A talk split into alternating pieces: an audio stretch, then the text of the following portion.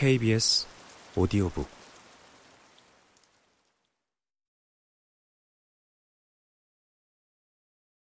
이 사업을 본격적으로 수행한 회사가 Peninsular and Oriental Steam Navigation사, 약칭 P&O였다. 1822년 윌컥 등이 창립한 이 해운 회사는 증기선을 임차해서 영국과 이베리아 반도를 정기적으로 왕래하는 사업을 시작했다. 1830년대 에스파냐에서 내전이 일어났을 때 영국 해군성이 이 회사에 보조금을 제공하며 지원 업무를 맡겼다. 이 덕분에 팔머스로부터 에스파냐, 포르투갈, 지브롤터로 가는 우편 업무를 독점했다. 1840년에는 다시 해군성의 보조금을 받아서 지브롤터에서 이집트의 알렉산드리아까지 전기 항로를 개설해서 주 1회 선박을 운행했다. 이것이 더 확대되어 육로를 통해 수에즈 항구까지 간 후 그곳에서 다른 배를 이용하여 스리랑카의 갈레를 거쳐 캘커타까지 가는 인도 항로 사업을 개척한 것이다.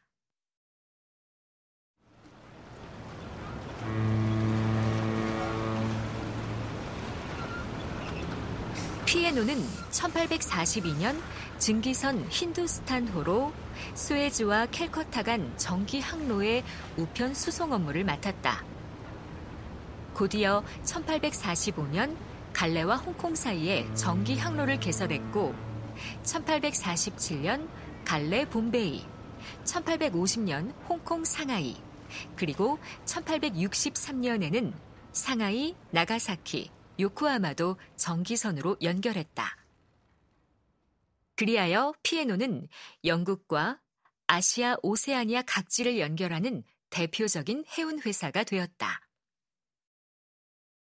결국 증기선이 인도 항로를 장악하였고 영국 식민지 경영의 핵심 인프라로 자리 잡았다.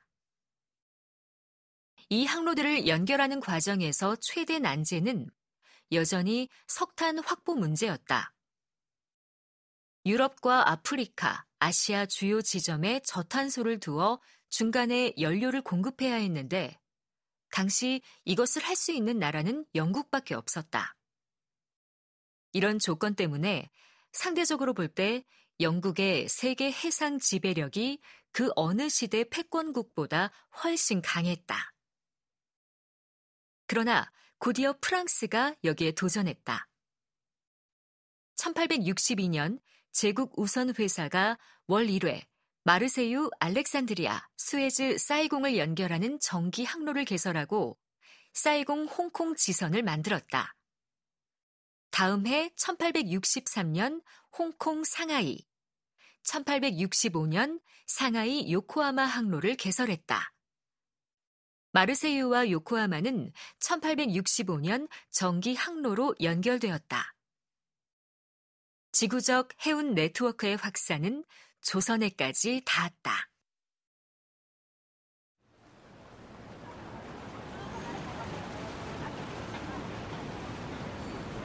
(1883년) 개항 이후 인천은 국제 물류 운송의 요충지였다. 이곳에는 우선 일본 해운 회사들의 본점 혹은 지점이 설치됐다. 호리 리키타로가 세운 호리기선 회사 본점을 비롯해 일본 우선 주식회사 인천 지점, 오사카 상선 인천 지점 등은 회사 소유 기선으로 인천항의 물류 운송을 독점했다. 이들의 배는 청일전쟁과 러일전쟁 당시에는 병력과 군수물자를 수송하는 선박으로도 사용되었다. 현재도 도쿄에 본사를 두고 해운업을 계속하고 있는 일본 우선 주식회사는 1885년 10월 우편 기선 미쓰비시 회사와 공동 운수회사의 합병으로 설립되었다. 1886년 7월 일본 우선 주식회사 인천 출장소는 인천 지점으로 승격되었다. 우리 자본으로 세운 회사도 등장했다. 1900년 인천에 설립되었던 대한협동우선회사는 정부 소유 기선인 536톤의 창룡호와 709톤의 현익호를 매년 만 원의 용선료를 납부하기로 하고 정부로부터 세입하였다.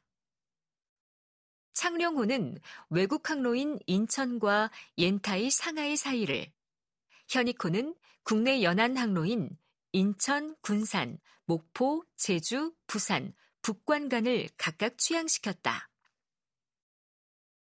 같은 해 10월 국내부에 15만 원을 납부하고 창룡호와 현익호, 그리고 1027톤의 차오조우 부호를 구입하였다.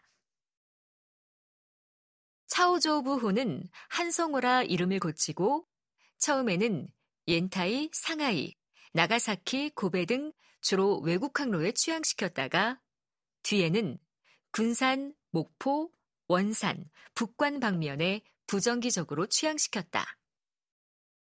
1901년 5월에는 97톤인 협동호를 일본인으로부터 2만 원에 구입해 진남포, 만경대, 군산, 목포 항로에 취향시켰다. 이 선박은 뒤에 순신호라 이름을 고쳐 불렀다. 1902년 7월 일본의 주문에 새로 만든 147톤의 일신호를 진남포 만경대 항로에 취향시켰다.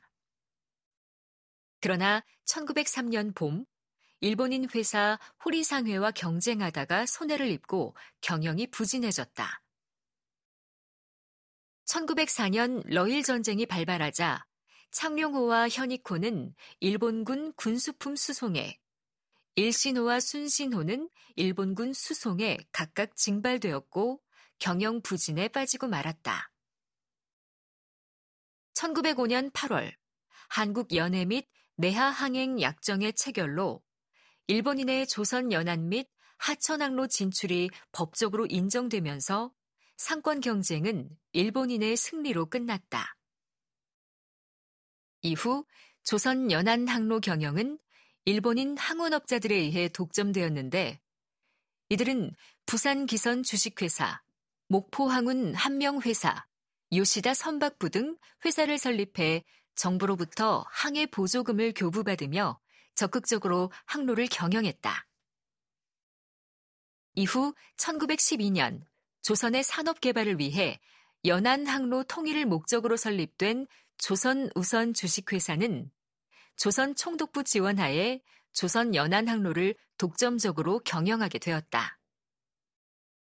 한반도 전 연안에 걸쳐 개설된 연안 항로 노선은 철도망과 연결되는 개항장을 중심으로 편성된 것으로 식민지 수탈과 함께 일본, 조선, 만주 간 연락을 용이하게 하려는 조선 총독부의 정치 군사적 목적을 강하게 내포하고 있었다.